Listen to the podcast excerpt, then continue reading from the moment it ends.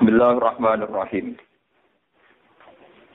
Fawaidulah haula wala quwata illa billah.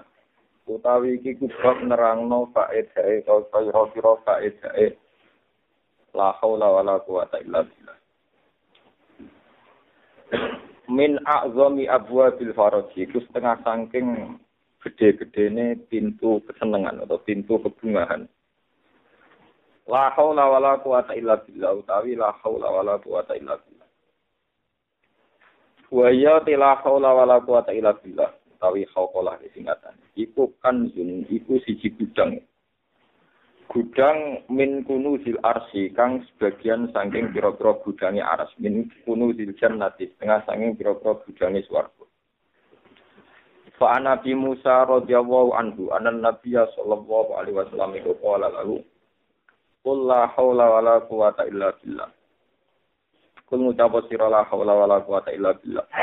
Fa innaha mungkasatan la hawla wa la quwata illa billah. Iku kan seni gudang min kuni di jannati setengah sanging gudang iswarga.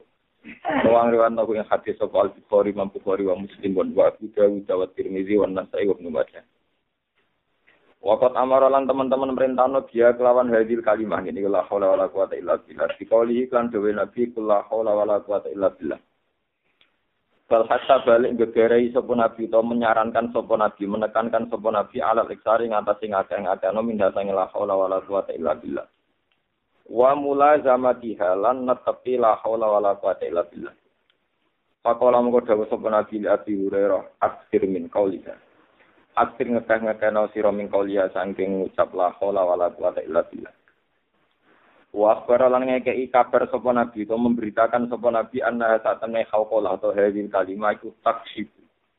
Iki iso buka apa hadil kalimah sabina ing pitung puluh apa ne baban apa ne dikite minal balai sang coba wenturi lan bahaya. Fa Nabi Hurairah radhiyallahu anhu qala qala li Rasulullah akthir min qouli la haula wala quwata illa billah. Al aliyil azim fa innaha fa inna hadil kalimah umminkan fil jannah setengah saking budane swarga. Qala dawu sapa makul, famang qala la ilaha illallah, famang qala la haula wala quwata illa billah. Wala malja'a minallahi illa ilaihi. Lan ora ana nggon sumingkir iku maujud, ora ana nggon menghindar iku maujud minallah saking Allah taala illa ilaihi kecuali menuju Allah piyambak. Famang qala la haula wala quwata illa billah, kasyafa mongko buka sapa Allah Allah saking mansab ina ing pitung puluh apane baban apane pindune minaduri saking bahaya. Adna gunau tawilu ndek-ndeke sapuna baban al-faqru fikir wa fikir bi. Wa ya la hawla wala quwata illa billah iku dawaun kobat wasifaonan dadekno waras litis atin watis inadaan maring sangang puluh songo penyakit. Wa ya la hawla wala quwata illa billah dawi atun iku nolak-nolak ilhamni maring kesusahan utawa galau wal husni lan susah. Wal mutasalliti lan barang sing nguasai alal qalbi ing atase ati. Wal mushhilu lan utawi la haula iku nyibukno lil abdi maring ka wal mushhili lan iso ngilangno barang sing nyibukno wal mushhili lan iso ngilangno barang sing nyibukno lil abdi maring ka Allah angkuli khairin sangi saben-saben kapian wa fadlan keutamaan. Fa Nabi Hurairah Rasulullah sallallahu alaihi wasallam qala mangqala la haula wala quwata illa billah kana mengkono padha iki dakwaan iku obat lintis atin watis inadaan saking sangang puluh songo penyakit aisaruha kang utawi luwih ndek-ndeke napa tis atun watis pun iku alham iku susah atau galau. Rawuh ngriwatno hadis sapa Tabrani Imam Tabrani fil Awsat wa Hakim wa qala sahih muslim. Wa ya tahawqala ku babun min abwabil jannah termasuk pintu swarga.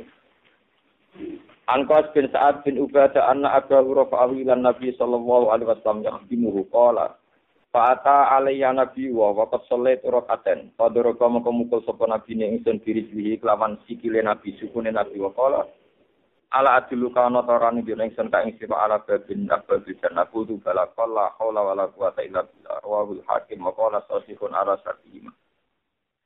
Wa ya la haula wala quwata illa billah khirasul jannah iku tanaman swarga. Paman mengkoti sapani wong aksara ngekeh-ngekehna sopaman minasa ngila khola wala quwata illa billah fakot aksara mengkot teman-teman ngekehna sopaman di nafsihi maring awak diwiniman min khiro sihat sangking tanduran suwargo waya tila khola wala quwata illa billah wasiatun wasiat wasiatu seidina Iku wasiate bendoro kita atau sayyid kita Ibrahim arfan Ibrahim al-Khalil ummatil Muhammadiyah maring umat kanjeng Nabi Muhammad. Lil ummatil Muhammadiyah. Fa Nabi Ayyub al-Ansari anna Rasulullah la ta'usriya bi ing dalam malam den itrono sop bilam. Marra liwatan sapa Rasulullah ala Ibrahim alaihi salatu wassalam faqala man ma'aka ya Jibril qala hadza Muhammad. Faqala lahu Ibrahim alaihi salatu wassalam ya Muhammad mur perintah sira umataka ing umat sira. Fal yuksiru mongko ngekeh-ngekehno sapa umat kami sira silana saking tanaman swarga. Fa inna turbataha mongko sak temne tanah swarga iku tiba den iku banget suci nek utawa taibatun ta tiba nek tiba ta taibah ta taiban. Wa arduha utawi bumi ne swarga iku wasiatun sibar. Fa inna turbataha mongko sak temne lemah swarga iku tiba den suci wa arduha lan sak temne bumi ne swarga wasiatun sibar. Wala dawa sapa Jibril wa ma firasul jannah utai apa tanaman swarga qala la haula wala quwata illa billah. Rawahu riwayatna hadits Abu Ahmad bin Wahdi sanatin hasanin wa ibn Abi Dunya wa ibn Hibban bi sahihi.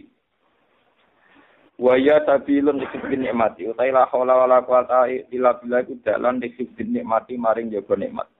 Wa baqail khairi lan tetepke keapian tetep berlanjutane keapian wal fadilan keutamaan alal abdi ngatasi kawula. Waruyalan tiniraimu anubah bin Amir qala qala Rasulullah sallallahu alaihi wasallam man an'ama Allahu alaihi nikmatan fa arada faqaha falyukfir min qawli la haula wala quwata illa billah. Man desabane wong an'ama paring nikmat sapa Allah taala alaihi ngatasi man nikmatan ing siji nikmat. Farada mongko ngersakno sapa man bako aha ing tetepe nikmat utawa keberlanjutane nikmat. Fal sir mongko ngekah-ngekahna sapa man mingko la haula wala quwata illa billah. Sangking ucap utawa ngekah-ngekahna la haula wala quwata illa billah. Wa rudan ing hadis sapa Tabrani Imam.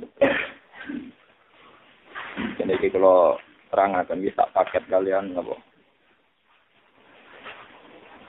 Ini kalau mau terangaken masalah kalimat tauhid gitu. Makna kalimat napa?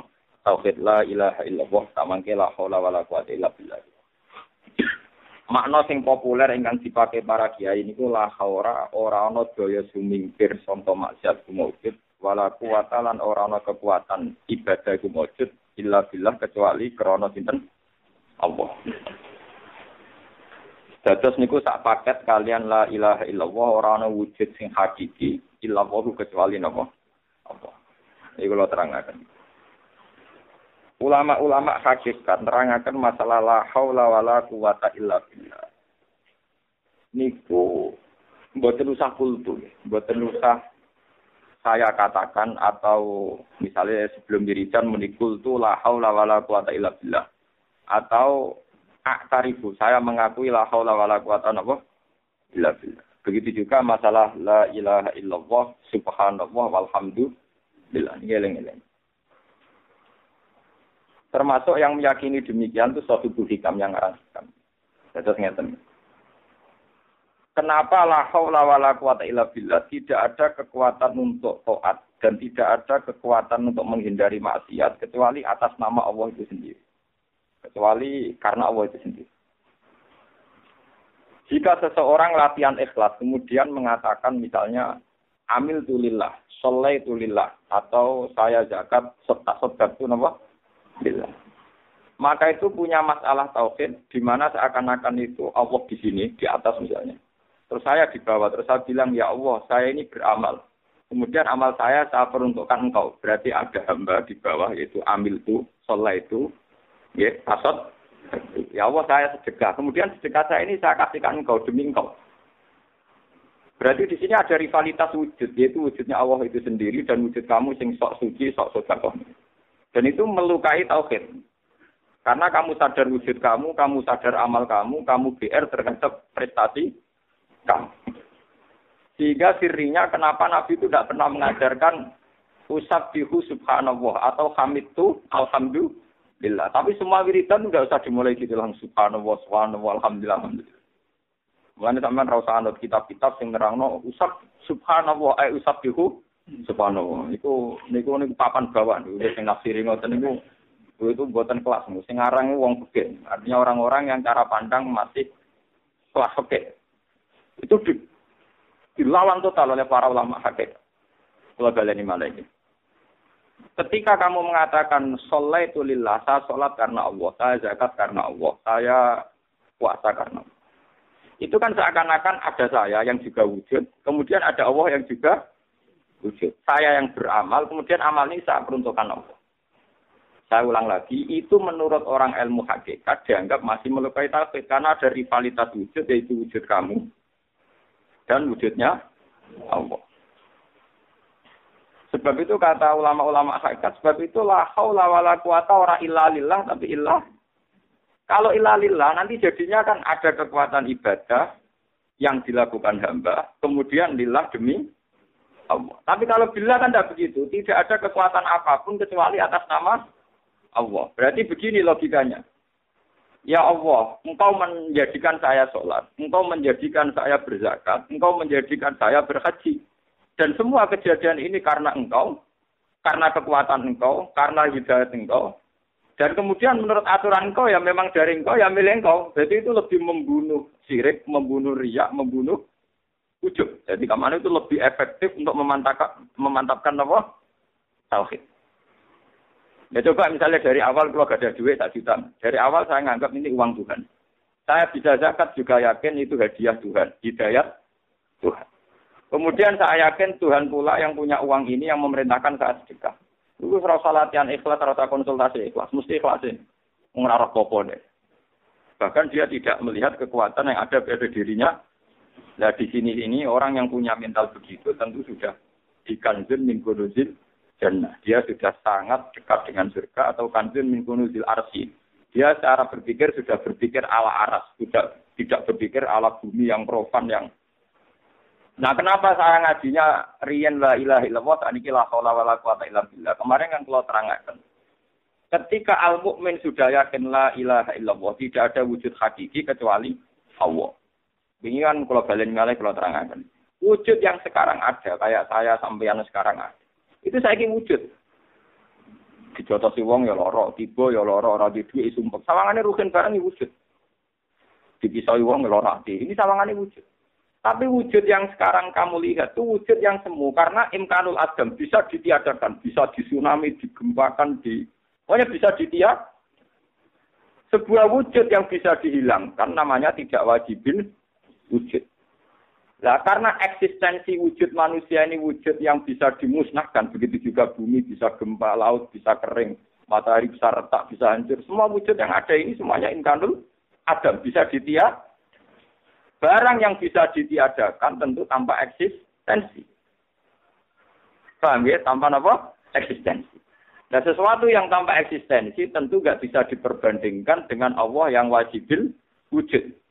Kemana dunia presiden hak dunia mati kabeh, dunia tetap apik. Wong sak dunia mati kabeh, dunia tetap apik. Langit bumi hancur, dunia tetap apik. Mau ngeran karek gawe gantine. Lah ana Allah sing ilang, lan niku perkara tenan. Mane kula nu ape mati, cara mati tetap seneng. Kula boten kuwatir suluk kok lima belas. Kula cara ape mati wis kuwatir wis anggere pangerane dek jenengan boten napa-napa. Mumpun anggere boten ganti pangeran boten napa. Paling banter kula zaman teng donya sing Rahman nggih jenengan. Mungkin teng akhirat sifat Rahman ya tetep ae. Tak pikir jenengan ora ngarana sing iso ganti sifat Rahmane jenengan. Kita harus punya tauhid sekelas itu, makanya mangkola la ilaha illallah dakhalal. Orang yang yakin bahwa yang wujud hakiki itu hanya Allah pasti di surga. Lah yang menjadikan kita sampai mati nangis itu mesti ke wujud temloro, ya kok Allah baik kowe. Kowe mbok pikirno nasib Gusti kula ning swarga ta neraka, kaya apa larane kula nak ning neraka. Lah Allah sing dadi pangeran. Jebule gak nangisi aku ta nangisi awakmu dhewe. Wujud ra pentinge kok mbok tangisi. Paham? Wujud temloro ra pentinge kok mbok. Ndak ada di hadis wong sing sampai mati muni nasib-nasib di swarga ron. Mangka ana akhiru kalamihi Allah wa dakhalal. Allah ora trimo ngape mati cek nyebut liyane ora trimo, paham. Dan sementara kita diajarkan ape mati dari kondono ben mlebu surga. Ajaran sesat ya menerang. Ora ana hadise. Sing ana ya mangka ana akhiru kalamihi Allah dakhalal jannah. La ilaha illallah dakhalal. Karena wujud kita tidak penting. Kenapa kamu diskusikan dengan zat yang super penting? Wong bareng tunggale gamane nek kowe diskusi ana awakmu dhewe pangeran kok sampean lapor kula. Gus, kula niku gadah tempe setunggal pun pun kula goreng kok nggih jenengan tempe batas ning ngarep. Kena bakat nasib mendengar pengira. Ini podo karo bakat wujud yang tidak penting di depan zat yang wujudnya paling penting. Sehingga dalam ilmu hakikat dikenal makom fana. Makom fana makom rusak. Di mana orang meyakini semuanya tidak ada, yang ada hanya Allah Subhanahu wa Ta'ala. Sehingga ketika mau meninggal pun hanya bilang Allah, Allah, Allah, Allah. Mana itu tak terus no?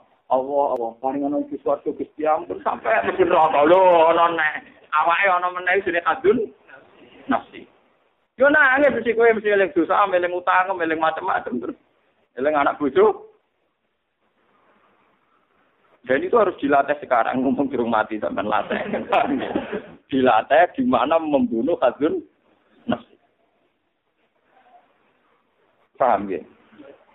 Ya itu tadi, pertama dilatih pakai hujah ilmiah, nggih. Pakai hujah apa? Ilmiah. Bahwa wujud yang sekarang kita saksikan adalah wujud yang bisa dimusnahkan. Itu cara bahasa Arab jenenge imkanul adam, bisa dimus. Lah yang sekarang kamu vonis tidak ada, misalnya cucu kita sekarang kan belum ada. Itu imkanul wujud. Berarti anak cucu kita yang sekarang belum ada, cucu kita misalnya. Itu kan sekarang adam, tapi imkanul wujud. Yang sekarang ada kayak kita-kita bisa dimusnahkan.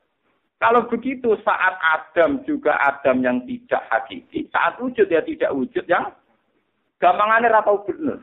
Semuanya serba sem, semu. Tentu barang yang semu eksistensinya tidak bisa diperbandingkan dengan zat yang wajidil wajidil napa wujud. Nah ini ruang tenan. Lah nak ngoten ketika sampean beribadah, saya sholat, saya zakat, saya sedekah, itu kurang baik. Karena ada saya, ada Allah, makanya tidak sebaiknya tidak sholaitu lillah tapi sholaitu billah. Bukan tasaddaqtu lillah tapi tasaddaqtu bila, dan itu jenis la khawla wa la quwata, niku cara ilmu hadis. Kan kula belani malih niku cara ilmu hadis. Nak cara ilmu fikih, cara ilmu syariat wis biasa. Yes. Kula sedekah karena Allah Ta'ala. Kula sedekah karena senajan to diguyu-guyu pangeran tapi niku dibenerno cara syariat. Menawa cara hikam nak ngenyak ngeten. Fate fatat tubul ajra mimman wa mufihi ilaika. Akalmu ning ndi. Dadi kamane ngeten. Sale ruken kiri. Kan kowe kere, ya Gus kula kere. Kita tak duit dua juta. Dagangno. Nak bar tipek kowe. Kula baleni. Kan kowe kere, nggih kere karuan kere Gus. Ora foto kata kono. Kowe tak duit dua juta ben dagang. Kowe nak bar tipek kowe. Terus laporan Mbak Gus kula dagang modal dua juta, saiki badi dadi lima juta. Ya apik sing pek kowe. Yo pae no Gus, wong kula entuk prestasi nggih opo? Lha duwe iku kok aku. Bareng kok berarti tak kon ngepek kowe. Lho saiki ki nuntut aku kon apa? Lah pangeran ki ngoten, kowe iso salat mergo hidayate Allah. Iso zakat yo hidayate Allah. Sing mbok zakat yo dunyane. Lho kan iku bareng prestasi Gusti kaya swarga wong kula wis prestasi. Oh pangeran mesti tersinggung kok arep piye? Ora kok ngekek kok malah foto kon. Iku jenenge kaifatat nubul ajra mimman wa muhti ilaika. Bagaimana Anda nuntut upah dari orang yang mengasih hadiah kamu, dari zat yang mengasih. Lah ya kowe itu hidayahnya itu sing ngekeki sapa? Allah. Iso sedekah, sing ngekeki dunya. Bareng di prestasi Allah saiki mbok tuntut. Ya iku kon mlebokno makhluk kowe kon ning suwar. Lah kejanggalan-kejanggalan syariat ini yang coba dibunuh, diminimalisir, dihilangkan oleh la haula wala quwata illa. Mulane wong nek esuk makom hakikat, gak ngarah gelem medun meneh ning makom tare. Mergo ngerti klirune saya. Paham, tapi tetep salat kok. Ora urusan salat salat. Tetep salat tapi ora-ora muni salat lillah tapi munggah pangkat. Kula salat billah. Paham nggih? Ora tetep salat ya maksudnya, nek kowe iso zakat ya tetep zakat. Lho iki tenan, lho makom hakikat to pancene naten. Ora ngarah gelem medun, wong sing nikmati ilmu hakikat ora ngarah gelem medun. Mergo padha karo wis ning swarga. Mulane kanjeng min kunuzil. Ngatus kula nu dadi kiai ora tau lara ati. Sering kanca kula konsultasi lho, Gus dene dadi kiai kok ayem. Padahal tiyang kan ono sing gedhe. Nek tak takoki nek. Iya ya ono sing gedhe aku ora cocok ya ono. Lah jenengan tak susah cangkemmu. Aku ngajiku khatam ra kok kowe tak cocok. Aku dadi kiai krana perintah Allah, krana hidayah Allah, dadi urusanku ambek Allah ora ambek manusa. Lan aku iki urusan ambek manusa digedingi wong susah, urusan ambek manusa apa ono kiai ambek manusa, mesti swarga neraka ya menu. Nak ngono yo pancen enak. Lah pancen kudu enak cangkemmu. Ya bener tak omongke. Pancen kudu enak. Sak rohku aku mulai cilik diajari aku abdu ora abdun nas. Ciri utama mukmin ngaku abdu ora abdun. Malah nek kanjeng Nabi dadi nabi ku nyaman bae disiksa sesuk. Nang wong kafir nyaman. Apa mulai dhisik Nabi muni ini abdu. Dadi wong sing muka syafaat tenan ketika roh cerita Quran, Nabi Isa, Nabi Isa muni ini abdu atanial kitabmu bener-bener abdu tenan. Orang susah dituduh wong macam mah. Padahal nasibnya anak bisa dituduh anak jadah. Anak sih. Tapi ketika dia sudah yakin ini abdu, saya ini hambanya Allah, saya tahu betul bahwa saya ada anak sih. Saya tak peduli apa omongannya uang. Ini abdu. Tapi ini abdu kan nggak tahu paham. Sebab itu gelar tertinggi di Quran itu abdu. Subhanalladzi asra bi abdi. Bahwa Muhammad benar-benar hamba Allah. Artinya Muhammad tidak bisa didikte oleh sekelilingnya, didikte oleh makhluk, didikte oleh kepentingan, didikte oleh khazun nafsi. Mereka benar-benar kanjeng Nabi abdihi kaulane anak gue.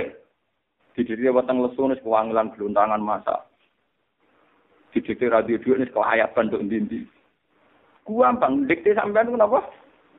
Mereka apa ya buat pangeran no. Lalu disebut di Quran arae tamanit taqoda ilahahu. Orang yang menjadikan seleranya sebagai Tuhan, Tuhan. Dan ini bahaya dalam ilmu hakikat. Untungnya syariat loh darah ini rapopo, paham?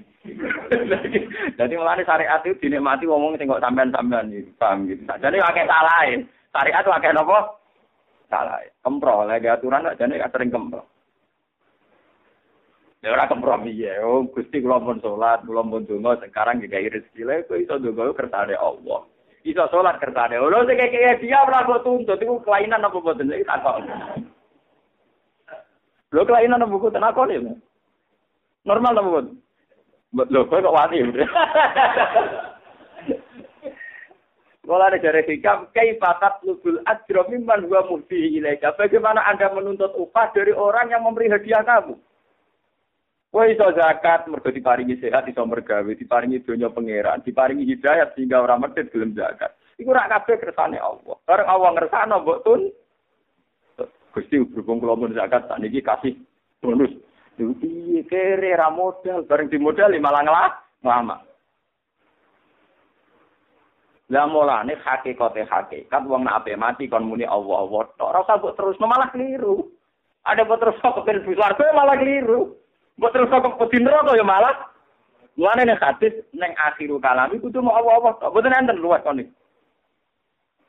Lah niku sirine ngoten. Maksudnya kula nerangno sirine. Ben sampean ora janggal kok Allah tok, jangko nang ora bakat nasibku. Keberatan. Awake ora dibakat iku keberatan. Lah piye piye.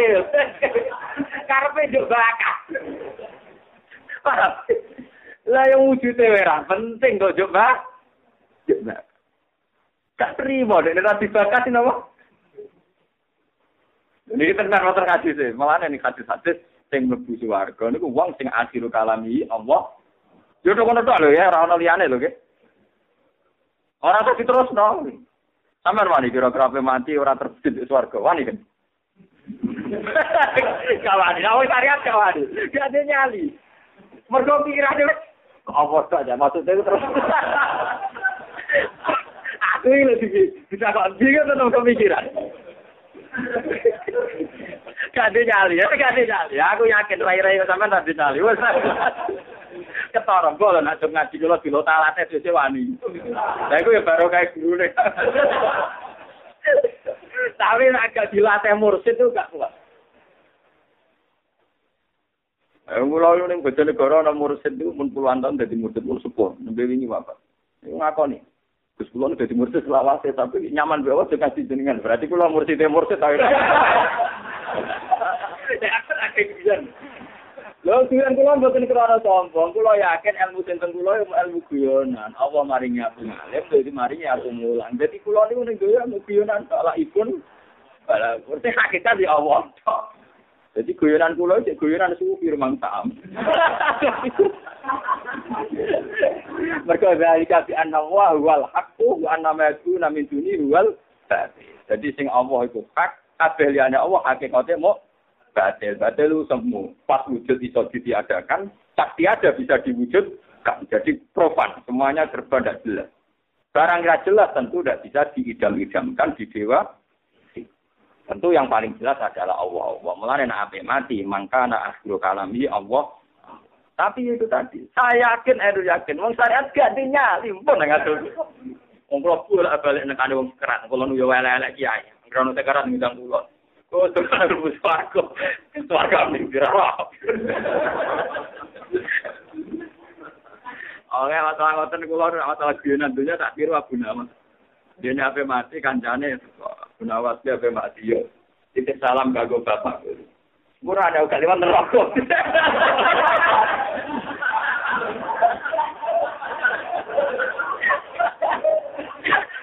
Kancane bisa-bisa. Teraga sakit. Ape mati sing atur. Dia mau dengar aku bumi kacanya bapak ini neraka. Semuanya bukan iwan neraka. Pergaulan bernawat debat dong. Pergaulan itu ke arah sendiri salah.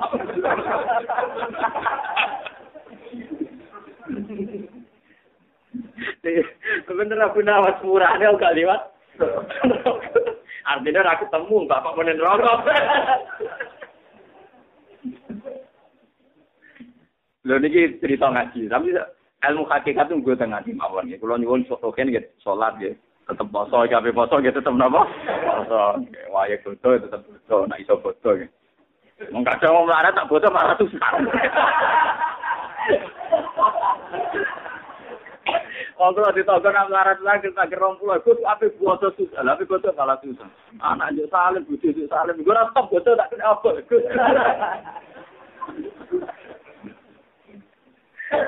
Sare kula terus kiai sing ra suwun nang dituani bodho-bodho. Nyel wong larat, kula niku pokoke kiai sing paling ra seneng dihormati. Repot, napa?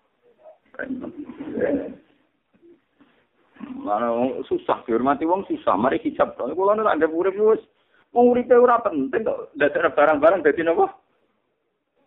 Lah ngerti ndang pengajian mboten ate guru. Lah ngerti tanpa-tanpa ngundang ya ana. Padahal nggih dipaksa, ada wong desa iku kultus, nasihat-nasihati ra pernah mandi tak omongi ya ora kula ya ra salam. Wae sampean seneng aku wis ibadah wis nasihatku iku wis gampang. Engko ora senengane kok ora repot. Bahan kula sadeni malih. Ben sampean ro sirine, kenapa la haula wala quwata illa billah begitu dipuji oleh Rasulullah sebagai kanzun min kunuzil jannah. Disebut khirasul jannah, tanaman suar. Itu sirinya ngoten, memang ada peluluan, ada penafian, ada bentuk penghancuran pada diri-diri yang tidak penting, yang profan, yang tidak ada wujudnya, tidak punya ar. Tentu dengan la haula orang akan kembali ke eksistensi yang semestinya. Itu zalika fi annallaha huwal haq, yang hak nyata wujud itu hanya Allah Subhanahu wa taala. Allah ora usah mbok warai bakas warga neraka. Iku ora penting. Sehingga sing ana hadis mangkola la ilaha illallah taqalal jannah. Ora ana hadis man daa sapa sing donga kepengin mlebu swarga taqalal. Malah kira-kira ana hadis sapa sing donga-donga njaluk mlebu swarga. Monggo pangeran ngongkon nggo swarga dhewe malah kira-kira mlebu. Kira-kira malah ngono. Kira-kira padha-padha ana hadis malah ngono. Kok arep-arepem dhewe kok ngel-ngelo pengen. Ini pentingnya, makanya ketika ulama-ulama kenapa semua wali songo sampai semua wali tidak ada ajaran saya membaca tasbih, saya membaca alhamdulillah langsung subhanallah walhamdulillah wala ilaha illallah wallahu akbar wala haula wala quwata illa. Jadi kita tidak tidak apa? Tidak membahas diri kita, ya, tidak mengutarakan tentang diri kita. Ini penting kalau aturakan karena sekarang itu ilmu-ilmu ngeten pun mergo sing kuat sare sare. Misalnya sing kuat syariat, wong Islam kudu sugih, mak sugih iso ngamal. Nek ngamal wong Islam dadi gagah, ngalahno wong kafir. Berarti sawong kafir donya nek atine ati syariat sing kuat wae yen ora iso menang. Mergo gampang, wong Islam kudu sugih. Nek wis sugih gelem zakat. Wong sing mentale kepengin sugih iku mesti dhisik sak miliar yo ngrasa ora sugih. Ora ana wong seneng sugih sing anggap dhisik sak miliar wis sugih. Jadi akhirnya empat miliar rong pati lomo, mereka nyongkorong juga, ngerasa juga, nak berserang. Barang sama dia ada ngerasa juga, kepikiran juga, nak telur. Artinya nak hati ini rong hati dididik, tetap dididik mana itu. Bagaimana dididik mubarak mana ruang. Kulo niku bolak-balik. Santri kulo niku kathah sing dadi mubalik jan ngajine mbek kulo. Niku nate diundang nang kawasan kulo, bae kulo ora tau tepelai tetep wabil khusus gak niku guru kulo, tapi kulo yakin mboten dugi. Eh dene ya ngomong nang podium, kulo yakin mboten dugi mergi jambake sering ngomong mbek kulo pengajian ngaten iki mboten dugi. Dene ngomong ya jujur. Tapi niku sebuti mawon guru kula. Bareng sowan kula tak pisah. Maksudten sebuti mawon piye? Amun tak terang, Mas. Pengajian ku apik mesti separ. Iki pas ngaji maca selawat nasihati wong ku apik. Lah kok mesti separ Gus. Sedurunge iku dor-dor kuwi ditarikno dhuwit lima ribu sepuluh ribu. Lha iku terus disangokno kuwi. Lah nek prosese iku ngene iku kira-kira darane apik kabeh. Sawae sing nyumbang lima ribu jatah blonjo anake, sing sepuluh ribu jatah susu anake. Rondo-rondo itu jatah belanja sirip kumpul lombok. Kowe wani yakin pengajian apik total. Apik total nak sing undang wong sugih, blegedhu malah apik. Kesane kiai ne sombong ati undang wong sugih teko melarat teko tapi malah apik. Wong sugih nyangoni kiai sak juta dhewe parkir. Wong melarat nyangoni seket ribu dhuwit jatah susu bayi. Tapi kan resiko ngenalo ilmu ngene kan resiko. Darani gedhe wong melarat. Tak jane pengajian mesti sunat nak sing ngomong juga pribadi. Mergo nyangoni sak juta mau di parkiran. Misale wong e duwe Alphard herder. Duwe Alphard duwe herder duwe triliunan. Nyangoni dua juta ra. Duwe duwe parkir nggih kira-kira wali menenggone ndi ora. Wong melarat sewenang kiai dhe mana iki panjangane kuwi seket ribu, dhe pitik loro tak sebelas tak sikil nyangoni kuwi. Ngeri nopo. Lho nek mboten guyon iki tenan kuwi. Lah nek ngono sunat ning ndi? Piye tekone iki apa wong larat? Kira-kira. Menengae. Kowe wani nang iku pasti dasom. Nggih, manjen tak akoni Gus manjen jenengan wis ngalim tenan iso apa-apa kok pikir. Lah tak akoni ora usah, tak usah bulet-bulet awe. Mboten kula mau ngelingno bahwa sesuatu yang baik tentu kalau bisa dari proses yang baik. Kalau dari proses yang kurang baik paling enggak kita ngakui lah iki apik iku mesti separo, paham nggih? Sing separo nek diistil. Mane dari Rabi'ah dhewe wastighfaruna yastati lil istighfar. Kuwi nek istighfar wae cek butuh istighfar. Lah kok mboten butuh istighfar yang sale rukin. Astagfirullahaladzim Gusti, kula sepuro dosa kula kathah teng donya kula maksiat kula kathah. Derene pangeran. Maksudnya nek tak sepuro terus kepen mlebu swarga. Wong kowe sing du, mestine nek kowe adil tenan, Gusti dosa kula sepuro, mergo kula nate salah. Nek ampun kula mok njenengan sepuro nol Gusti, kula pun nate boten gadah dosa. Nek ngono dhek apik, mergo sangka salah sing wujud, misale ketau bodoni wong, tau selingkuh kan salah wis wujud. Mestine jaluke kan netral dadi nol to, kon ngapus to. Tapi karepe wong istighfar mesti nakal. Maksudnya di sepuro plus warga ono, paham? Mulane dari Rabi'ah Adawiyah wastighfaruna yahtaju ilal. Mergo wong tukang jaluk sepuro pengiran rata-rata kriminal. Mergi pikirane mesti ngoten. Kowe utang akeh, nyaur rapati iso dijanji bodoni kan dosa. Paham nggih? Tapi karepe Gusti. Kula paringi rejeki jembar. Maksude ya iso nyaur, mergo dhewe sugih. Ora trimo mesti iso nyaur ta ngono. Paham nggih? Nak ngono sawangane tawadhu istighfar tapi penuh keangkuhan. Sebetulnya penuh napa? Ada wong sing istighfar nangis-nangis iki. Pikirane kan wedi dosane dihisab. Tapi mesti ra trimo cara dinol tok mesti napa? Karepe plus. Bagaimana mungkin orang yang prestasinya glemotan dosa kemudian modal istighfar kadang-kadang wae kok langsung plus warga iku. Lah itu keangkuhan. Napa? Amalane dawuh Rabi Adawiyah wastighfaruna yahtasi ilal istighfar. Saat kita juk sepuro pangeran iki butuh sepuro meneh. Iki butuh istighfar. Mulane jumlahe kon nambahi. Misale seratus sing njaluk dosane disepuro, seratus meneh nyepurakno istighfare, seratus meneh nyepurakno mergo kadunaf sine, seratus meneh walhasil dadine pirang-pirang. Mulane dari ulama, kenapa kok istighfar ping seribu wong Kanjeng Nabi ping seratus? Nek Kanjeng Nabi ping seratus ra duwe salah, berarti sing disalahkan dipikul dua ratus. Lah salah pirang-pirang telung. Ya kira-kira nek biasa seribu lah terus dadi seribu gara-garane niku. Wong nabine seratus. Logikane nek Nabi ra salah wae napa? Satu sing salah ya saiki dua ratus, salah ya bolak-balik. Wis pokoke bolak kenae seribu, pokoke kenae itu napa? Lho niku tenan. Duwe ngono sik ora biasa yang ngendikan wastighfaruna yahtasu. Lha Karena istighfar itu tetap ada keangkuhan. Dia ada apa? Misalnya kita salah sampai majikan. Bobodoni urusan apa, apa yang dipecat. Mesti ke sepura itu sekedar melupakan salah itu. Tapi plus diterima lagi, enggak untuk gaji lagi. Jadi mesti ada unsur angkuwe. Minta maaf itu mesti ada unsur lebihnya. Kita salah sampai majikan, apa yang dipecat. Jadi sepura itu bukan sekedar supaya majikan itu melupakan masalah itu kan enggak. Plus enggak dipecat. Terus dapat gaji lagi. Wong bar salah kok bakatane wis kepengin dapat gaji. Padha wong dosa mek pangeran kan astagfirullah, anane salah dimaafkan. Terus matur apa? Nah, keangkuhan inilah yang menurut Rabi Adawiyah wastighfaruna ya tasu ilal istighfar. Paham ya?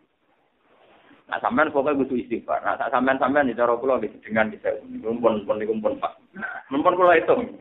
Mereka Kanjeng Nabi niku satu, pinten? Mung sewu nus delok. Ya ya ya suwi, cara wong kira nek mati pangeran ya wis suwi. Ya repot, nerangno wong rong nek mati pangeran ya repot.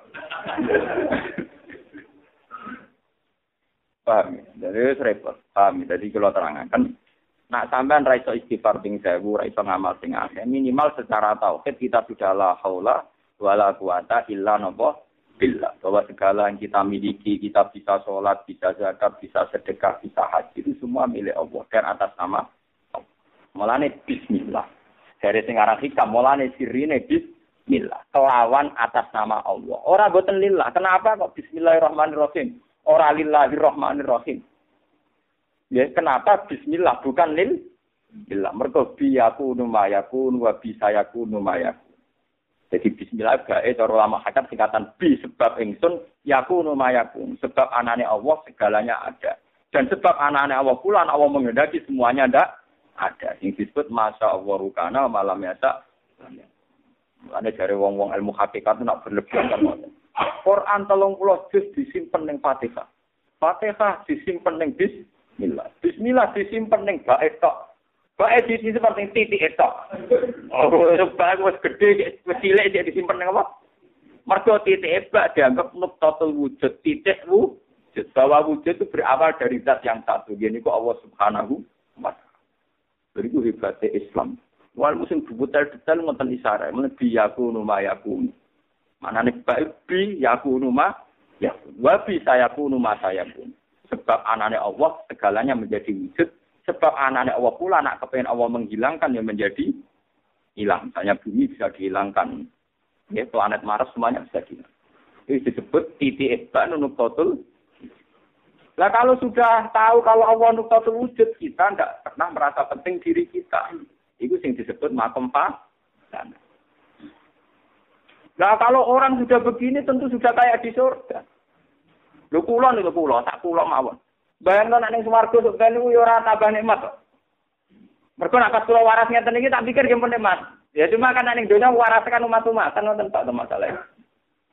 Artinya kita dengan kewarasan tauhid, dengan kenormalan talazud billah, kira-kira ning swarga iku ora iso bayangno bahwa di surga leb, lebih. Tapi masalahnya kita ning donya kan kumat-kumatan. Kumat-kumatan ning ngene iku lha ben kira eling pangeran temenanan. Bareng eling utang yo tenanan. Engko nek dilarani wong ya tersinggung. Masalahnya di dunia kan sering ana mataul. Sebetulnya dengan la haula wala quwata illa billah ni dawuh Nabi lho boten dawuh kula. Niku sudah langsung kanjun min kunuzil jannah. Jadi Nabi jelas-jelas dawuh dengan modal la haula wala quwata illa billah dengan sendirinya kita sudah dikanjun min kunuzil apa? Jannah. Tapi kan kita asal di dunia kan masih rentan kok. Wadan talajud tahajud ngati nangis Gusti mboten enten nikmat sedek mate tahajud. Mboten enten nikmat kok nikmate qiyamul lail pas kuman. Bareng sesuk ora sarapan bojo mrengut utang jatuh tempo ah terenen to. Dunyo dunyo loro kabeh. Lah iya ki bengi waras saiki ku. Lah kemare perkara kan niku. Ini disebut wamal hayatud dunya ila mataul. Segala orang jadi orang soleh rugi barang konten. Patang tahun mondok, barang soleh liar bebas dari zaman pondok patang tahun penyiksaan. Wong jadi orang soleh kok rugi. Segala ngomong sing jadi masuk agama mulia alasannya kon, getun kula Islam. Ora kabeh. Kau tahu tak diwakil lah kau kece? Enggak tu kali santri salap. Abek guru ni main konposo rawat. Konposo rawat rawat oleh pacaran. Barang oleh kuliah bebas. Alhamdulillah bebas dari penjara. Kau jadi orang soleh kau kecewa. Jadi orang soleh kan apa? Kecewa. Ya kayak pengetahuan dia berarti. Ketul dia tahu soleh kalau kenapa? Apa dia tahu ngono barang. Karena sini sekuler berseliar mergoden. Tidak. Tidak diung soleh kok napa? Kecewa. Jadi kalau kiai desa terus jadi kiai kota mesti over. Kalau yang desa diundang wajib mau lima ribu abe untuk cakar bitek sampai suwi bopo. Terus ngono sing saya kulbet mau paham aku ora tau jeneng lungguh metui. Bareng ning kota dihormat. Salam tempel ejang ya minimal sak juta. Wapo lho dadi kiai desa. Gak mulah. Ini baru kangennya Om Beto kecoba. Paham ya? Itu tidak boleh. Kita getun di amal soleh. Dulu saat kita soleh itu hadiahnya Allah. Harus kita nek. Bahwa kita sekarang setelah melihat dunia banyak hijab, banyak mata'ul hujur. Itu kita tetap muni. Lamal jamin awawi illah. Tidak bisa lari dari Tuhan. Kecuali menuju Tuhan itu sendiri. Tidak bisa dari lari Allah. Kecuali menuju Allah itu sendiri. Jadi kemana ngeten gitu, taruh Sayyidina Ali ini ku lawari ilmu hakikat. Sayyidina Ali ketika ditanya, apa kamu udah khawatir pada anak turun kamu? Jangan-jangan nanti ada yang enggak benar. Siapa Sayyidina Ali? Aku pas bener ya kersane Allah, sebenarnya anak turunku bener orane ya kersane Allah. Kita ayo dunia ora rusak kersane ben Allah ben ngurus hamba-hambane dhewe. Pokoke samane Allah ben tetep dadi pangeran. Logik kula lagi kula lho sebagai ulama. Kula kan rata-rata ulama nggih pokoke paling gak setengah soleh. Tetep tetep ora tau dosa nemen-nemen to. Kadang nggih kuwatir sebenarnya anak putu kula nang nakal, kadang nggih kuwatir sebagai manusa nggih. Tapi kula anggere tak balen nek tau kene, ya aku iso soleh iso apa-apa kersane Allah. Sebenarnya anak putuku iso soleh ya faktor kersane. Intine Gusti tetep jenengan sing pangeran. Jenengan ya dadi pangeran terus, anak putuku ya dadi kawula. Tetap sing nentokno jenengan yen pernah Gusti sing pangeran tetep jenengan sing nentokno ya tetep jenengan iki jenenge Allah wa tawakal wis kabeh kita pasrahno nek Allah Subhanahu wa taala iso turu sampean ngono urip napa Ape sampeyan nek nganggo teori manusa ruwet aku dadi kaya gede dihormati anakku dadi wong ta ora bojo kula niku kula kandhani Dek sampeyan anak turunku ora usah mulya kaya aku ngaku mulya ngene iki nyesal kok ono dihormati, ono dicucuk, ono macam-macam nyesal. Nyesal ku ora krana gak ngrasa nikmat gak. Ruweten nikmati pangeran nganggo derajat bareng napa? Wong aku iso nikmati pangeran ning pinggir gunung kira-kira potongan kaya kula nu iso usah tetep nikmat. Sokan anggere anak putuku iso sujud ngakoni pangeran Allah. Terus sujud ning Allah. Terus nak duwe perkara ya tetanggenane. Oh numpun wis bener wis waras. Napa kenapa? Ora usah mulu-mulu, bayangno mulya aku nak dadi kiai gedhe dihormati, dicucuk, dikai podium, dihak mlepuk rong jam, niku kan sama. Lah ora ora ono diskusi, wong liya ora oleh bantam, misale fatwane salah ora oleh napa. Ya kadang ya apik rong jam ya kadang nasihat tenan, tapi kadang mlepuk tenan, sing akeh selang-seling, kadang bener kadang ora. Dan iki penting kula aturaken, iku sing disebut Nabi Ibrahim wa ja'alaha kalimatam baqiyah. Ini rumah orang ini. Wa ja'alaha kalimatam baqiyatan fi aqibihi la'allahum. Jadi Nabi Ibrahim menjadikan kalimat tauhid, yani la ilaha illallah dijadikan kalimatam baqiyatan. Satu kalimat sing abad abadi. Fi aqibihi ing dalam anak turune Nabi Ibrahim. Misalnya kita kita sekarang, kita sekarang kan wujud. Misalnya bapak kula mon wafat, mbah kula mon wafat. Saniki kula wujud. Atas nama tauhid, kula niku yakin enul yakin kula iso ngaji faktor Allah. Kula untuk hidayat ya faktor saya sebagai manusia tentu khawatir anak putuku sok ben piye. Kan wonten to. Tentu kita tahu anak putuku kita sok ben untuk hidayat juga faktor. Lah nek sampean kita sudah ndak nunggoni anak putu, ya wis sing mesti nunggoni penge pengira. Niki rumakno tenan. Lah nek ngono ya wis zaman kuwe itu hidayah se faktor Allah, sampeyan zaman anak butuh kita ya faktor. Namun fa ala wahi tawakkalu in kuntum mu'minin, in kuntum muslimin, apa pancen mukmin tenan, muslim tenan tentu kabeh mbok pasrahno Allah. Ora usah risau, ora usah gagal. Mulane la haula wala quwata illa billah dari Kanjeng Nabi mesti ngilangno susah, ngilangno galau karena melahirkan logika yang kayak begini, paham ya? Mohon sambung nggih. Dadi karena melahirkan logika yang kayak begini tentu menghilangkan galau, menghilangkan risau. Lah nek kowe isih risau isih galau berarti kowe gak nganggo logika la haula tapi nganggo logika hadzun. Soale aku sing gedhe mulya anggere wong nyucuk, mosok anakku dadi model. Tak isine-isine aku. Lah utek ngene iku lho mari sumpah. Tek elek ngene iki lho mari napa? Mergo iku utek hadzun. Apa dhewe tau ngomong. Wong kula saiki lho ngentale mudhun pangkat randi umat. Murah dene orang nyesal hakon. Mboten ngaran nyesal. Soale kula wali zaman terus rukin dadi kiai dhewe. Wong saiki ra ono ajaran Gus Baha, diajaran dhewe. Kok mboten susah. Wah, ora susah. Wong kula yakin tetep nyolong ilmuku.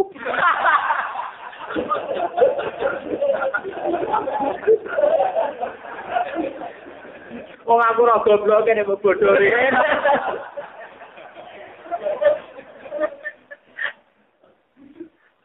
Paham ya, mulane la haula wala quwata illa billah tetep dianggap nyilangno napa? Susah. Begitu juga masalah dunia. Misalnya kita iki sudah wedi melarat. Mestinya sampean kan es gila ya aku melarat wis puluhan tahun dak saiki wedi melarat. Zaman aku melarat dadi juga ya kersane Allah. Saiki aku suga wedi melarat. Iku wak gawan menungso. Sakjane yo padha wae. Nah, nek bapak nasihati wong suga sing bangkrut-bangkrut itu wong suga lima tahun terus bangkrut. Ya iku kula melarat dua puluh tahun, suga lima tahun bareng bangkrut kok ora siap. Lah kowe sing wis kulino malah ra siap. Wong melarat dua puluh tahun kudune luwih kulino to. Wes beras bae kok melarat meneh napa ya iki? Kurang kulino suka. Dadi akhire dibalekno nang kulino anem.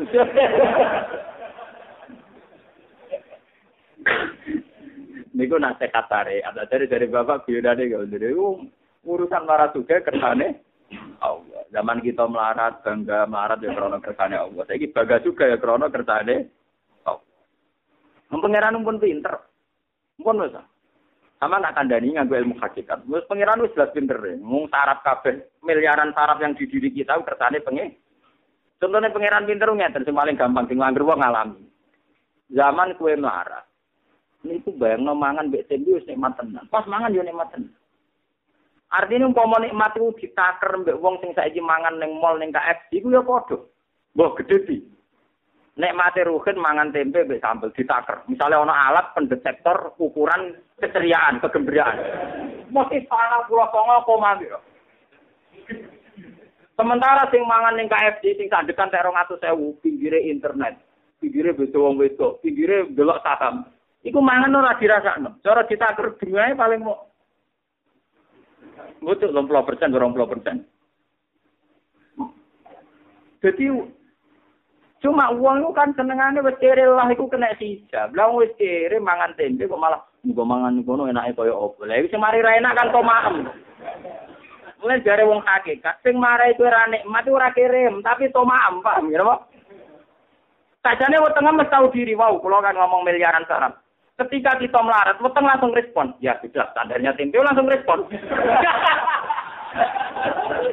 Walaupun monotomatis. Buktinya gampang. Rukin tengah makan tempe, kayak duit lima juta. Weteng langsung respon. Ya saatnya lah. Langsung ngomong. Paham? Wah itu, jadi luar biasa. Allah mendesain saraf kita ini. Nangono setiap keadaan sing dialami manusa wis disesuaikan ana matematis, Pak. Jadi sing mari kita nyesal adalah tomak kita, ambisi kita, sesuatu yang berbau hazun. Andai kan kita dari awal la ilaha illallah, la haula wala quwata illa billah, tentu segalanya nyaman. Lan dari Nabi ketika Nabi mental la haula itu menghilangkan galau minal hammi wal husni.